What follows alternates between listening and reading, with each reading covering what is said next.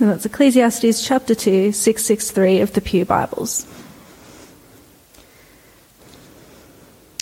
I said to myself, Come now, I will test you with pleasure to find out what is good, but that also proved to be meaningless. Laughter, I said, is madness. And what does pleasure accomplish? I tried cheering myself with wine and embracing folly, my mind still guiding me with wisdom.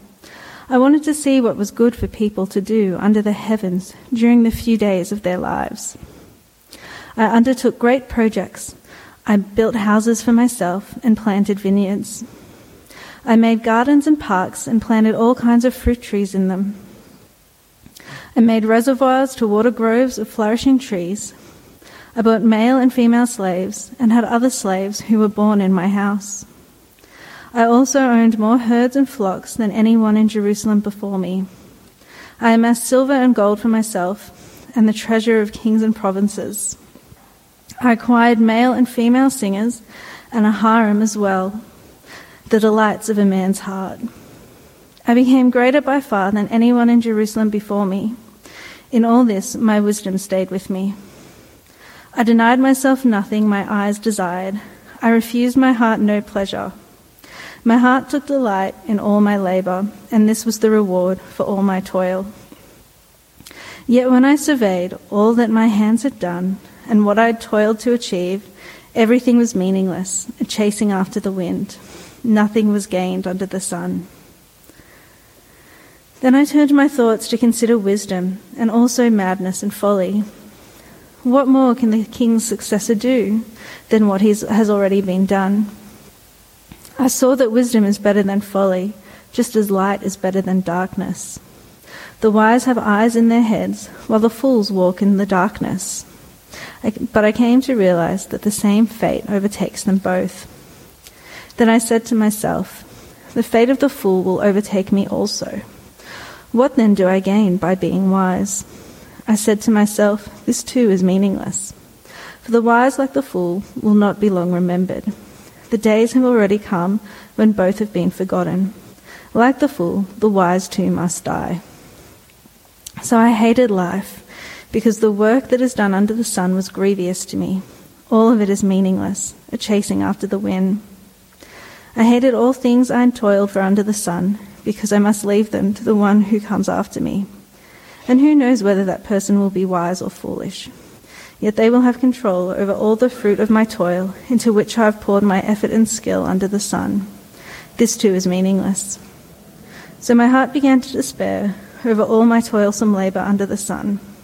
For a person may labor with wisdom, knowledge, and skill, and then they must leave all they own to another who has not toiled for it. This too is meaningless and a great misfortune. What do people get for all the toil and anxious striving with which they labour under the sun? All their days their work is grief and pain. Even at night their minds do not rest. This too is meaningless.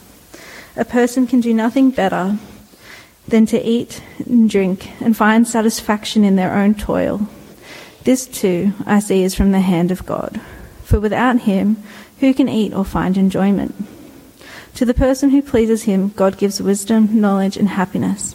But to the sinner, he gives the task of gathering and storing up wealth, to hand it over to the one who pleases God. This too is meaningless, a chasing after the wind. Good morning, everyone. Warm enough? It's freezing, isn't it? I grew up in Bowral and I hate Bowral now. Everybody else loves it, but I hate it. I go and visit my mother every now and again, but I stay away otherwise. Well, please keep your Bible open to Ecclesiastes chapter 2. That's the passage we'll be looking at this morning um, as we work our way slowly through this uh, very interesting and sometimes puzzling and perplexing book. Uh, most people who are wealthy uh, tend to use their money for two ends. They either use it to indulge themselves or they use it to help other people. And as we saw last week, Solomon, the wisest man on earth in his day and also probably the richest, used his money to embark on a great research project, one of the greatest of all times, to find out the meaning of life. And we looked briefly at these verses last week, but let's look at them again. Chapter 1 and verses 12 and 13. We didn't read that, but um, uh, I'm going to start there this morning. Verse 12 I, the teacher, was king over Israel in Jerusalem. I applied my mind to study and to explore by wisdom all that is done under the heavens. That's the project. That's what Solomon set out to do, to study and to explore all that is done under the heavens, to find out the meaning of life. And he tells us up front what he's concluded. Firstly, he says life under the sun is burdensome and it's futile. Verses 13 and 14. What a heavy burden God has laid on mankind. I've seen all the things that are done under the sun, all of them are meaningless are chasing after the wind. So, if you've ever wondered why you felt like you're carrying the burdens or the worries of the world on your shoulder, uh, as though every footstep, every decision is a difficulty, well, here's the reason. Life under the sun is burdensome, says the teacher, and for all intents and purposes, it appears to be futile and meaningless. But secondly, he says life under the sun is twisted in verse 15. What is crooked cannot be straightened. What is lacking cannot be counted. See, life is not straightforward. There's a twistedness to it uh, that pervades every aspect of it. It's like, you know, the, the little headset that you you know, you stick in your pocket and you pull it out and you've got to untangle it every time. That's what life is like. It seems to forever be in knots. And the third conclusion he comes to is that wisdom seems to be unable to come to grips with the meaninglessness and twistedness of life. So if you look in verse 16, I said to myself, Look, I've increased in wisdom more than anyone who has ruled over Jerusalem before me. I've experienced much of wisdom and knowledge. Then I applied myself to the understanding of wisdom and also to madness and folly, but I learned that this too is a chasing after the wind. For with much wisdom, comes much sorrow. The more knowledge, the more grief. Now, the ancient world had a very strong tradition of wisdom, as I mentioned last week, and to some extent they thought that there was nothing you could not solve without wisdom. There was nothing you could not do without it. But Solomon says here very clearly wisdom is limited. It can't solve all problems. It's not the panacea for all the difficulties that we experience. But to some extent, the wiser the, you are, the more you know, the more you ache. He seems to be suggesting, doesn't he, that ignorance is bliss. I was reading the other day about a teacher who wrote on a student's report card if ignorance is bliss, then your son is going to have a wonderful life. Now, I'm not sure the teacher is, is uh, saying that we're better off being ignorant, that we, that we ought to be fools, but he certainly is saying that wisdom is limited. There are some questions it cannot answer, and some problems that it cannot solve. So here are his conclusions life is burdensome and futile, life is twisted, and thirdly, wisdom is limited. But how did he arrive at those conclusions? Well, he tells us in chapter 2, uh, the chapter that we've just looked at. And the first thing that he did was look to pleasure to see if he could find meaning and satisfaction in it. And as you look through the list of things that he tried, you could easily have been a 21st century Australian, couldn't he? He tries laughter and fun, first of all, in verses 1 and 2. And that's what many people do nowadays, isn't it? Uh, rather than think about the meaning of life and the serious questions of life, they just laugh it off, make a joke of it. But Solomon found that that doesn't work. It proved to be meaningless. And so in verse 3, he turned to the bottle. He decided to head down to the local pub, prop up the bar for a while, and see if he could find the meaning of life down there. There was an ad a couple of years ago for Tooheys New uh, where the bloke walks into the bar with his little dog. Remember that ad? And the, and the sign said no dogs. And so he puts his sunglasses on as he goes in, and uh, the bar guy, the man behind the bar, says, Didn't you read the sign, mate? No dogs allowed. And he says, That's a guide dog, mate. Guide dogs are Labradors, he says. What did they give me? He says. Uh, I saw a lady uh, on the bus around that time use that same thing. She got on the bus with her little dog, and the uh, bus driver said, uh, you know, There's no dogs allowed. And she said, It's a guide dog. Uh, she was sent off the bus. But um, you might find some characters down the bar having a beer, but Solomon says you will not find the meaning of life there. And so he moved on to the garden. And so in verse 4, he built gardens and parks, he planted fruit trees, and he built reservoirs. Uh, Susan and I have just come back from holidays a few weeks ago, and one of the places we visited was Schönbrunn Palace in Vienna. Anyone been there? It's crazy, isn't it? It's a wild place. So one of the homes, just one of the homes, mind you, of the Habsburgs who ruled Europe for 600 years. And it's, it's over the top. Gardens, thing, it's just crazy place. A couple of years ago, we were driving past a garden shop that had a sign out the front which said, when life doesn't satisfy, satisfy and friends let you down, there's always the garden. Well, the teacher has the garden, he's got the trees and the ponds, he's got the whole works. And you know what? The sign outside the garden shop is wrong. When life doesn't satisfy, he discovered the garden won't either. And so he moves on to acquiring a huge workforce of slaves to look after his every fancy. He looks to sex. He accumulates a harem, 700 wives and concubines. That's two for every day of the year. Uh, he acquires gold and silver, livestock, you name it, he tried it, he owned it.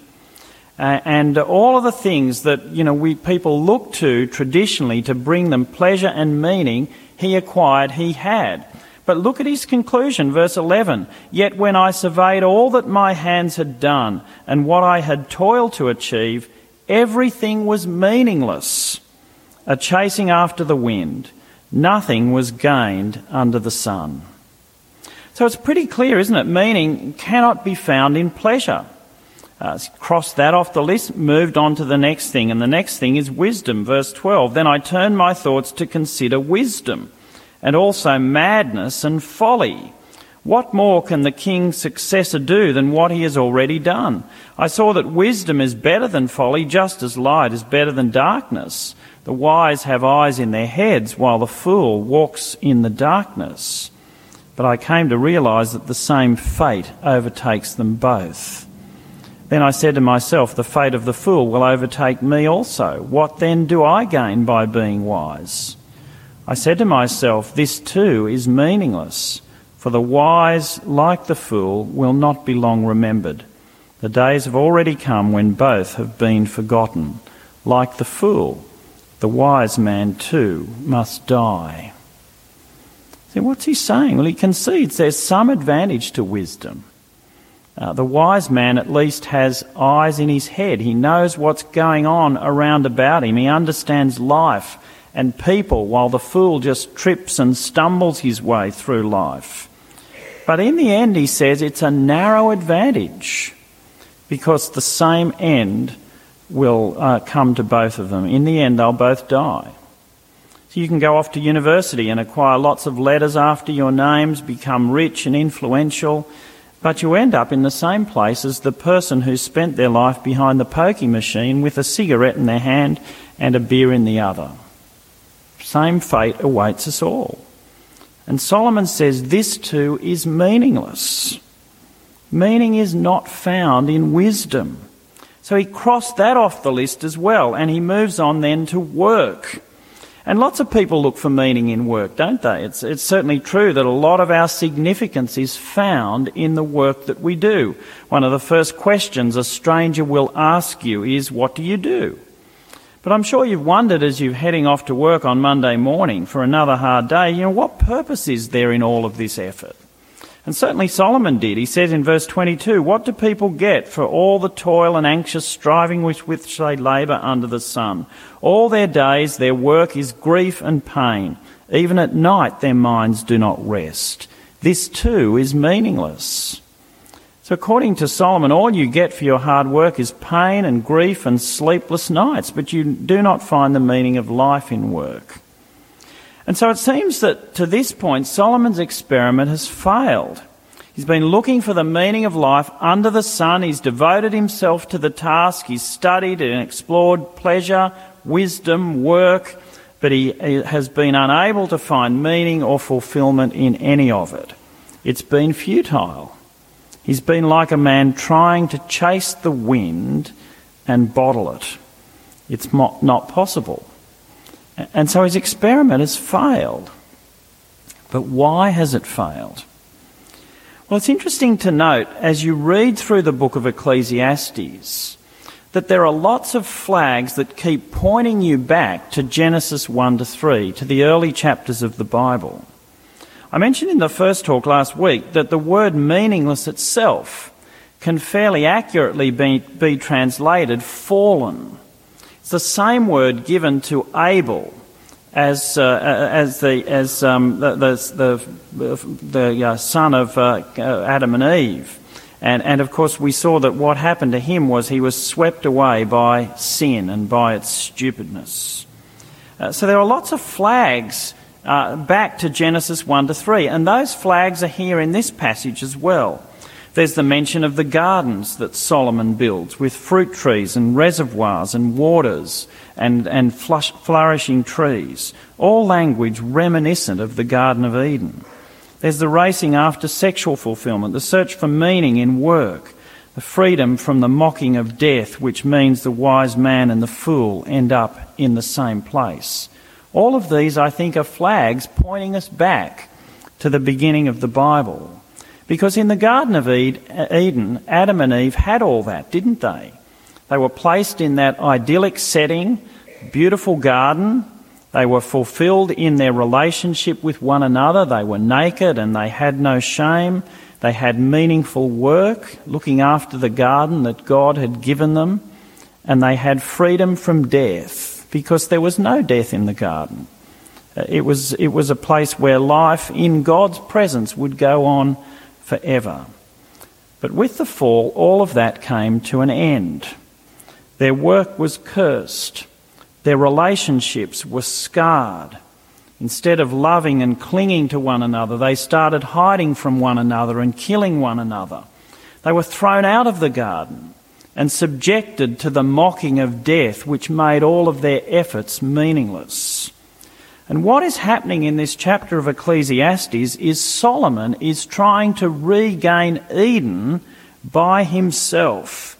He's trying to build himself another Garden of Eden where he can be happy, where he can find meaning in his work and fulfillment in his relationships. And that's what we do, isn't it? Whenever mankind recognizes that this world is not as it should be, then we either dream of a better world or else we try to create a better one ourselves. Coleridge dreamed of it. In Xanadu did Kubla Khan a stately pleasure dome decree, where Alph, the sacred river, ran through caverns measureless to man, down to a sunless sea. Dream of paradise, this idyllic place where everything would be wonderful. Marx, through his Marxist program, tried to create that idyllic place. Uh, but all the dreams have remained just that dreams. And all the programs have failed, just as the teacher's experiment failed. Because there is a futility to life, there's a twistedness to the world that no one can straighten out. And even wisdom, as great as it is, is unable to solve all the problems of this world because it is limited. This world is meaningless. It is fallen, as we saw last week. And we're being told here that mankind will not be able to recreate the garden no matter how hard they try. The garden can only be regained by redemption. But we all try, don't we? We all dream of it like Coleridge, and we try to gain it like Marx and so many others. In our own little way, we try to make our world and this world more bearable and more pleasurable. Uh, the people who hop from one bed to the next, one lover to another lover, are searching not just for the physical sensation of sex, but for the intimacy that comes with being with another person, but they rarely find it because it's not found there. Person who spends their life at work climbing the corporate ladder, it's not just after money and greater status, they're also searching for meaning and significance. But again, it's, it's generally elusive. Famous author Jack Higgins said, I wish somebody told me when you get to the top of the ladder, there's nothing there. It's futile. And even the great Australian dream, the dream of a quarter acre block with a little house and the picket fence and the nice garden to play around with on the weekend, it's just a dream for security. Uh, it's an attempt to regain the Garden of Eden, to have that little piece of paradise that we can call our own. But Solomon is saying to us here in Ecclesiastes that you might have the garden, but you won't have the garden. You won't find it through pleasure or wisdom or labour. The Garden of Eden will not be regained through human effort. It will only be regained by redemption. And so until Jesus returns and claims the victory that he won on the cross, we are destined to live in this meaningless, fallen world. But how do we do that? What advice does the teacher have to help us live here and now? Well, have a look at the, the closing verses of this chapter. And this is, this is something he's going to keep on saying as we, go, as, he, as we go through these chapters. Verse 24 and 25. He says there, a person can do nothing better than to eat and drink and find satisfaction in their own toil. This too I see is from the hand of God. For without him, who can eat or find enjoyment? See, what, what's he saying there? Well, he's saying that there's a sense in which we need to enjoy life here and now because although this world is fallen, although it's not the Garden of Eden, there is still good in it. There's still enjoyment to be had. There are still vestiges, if you like, of the Garden of Eden around us that can ease the pain that life sometimes is probably heard how scientists, you know, talk about animals like crocodiles as, you know, the survivors of the dinosaur age.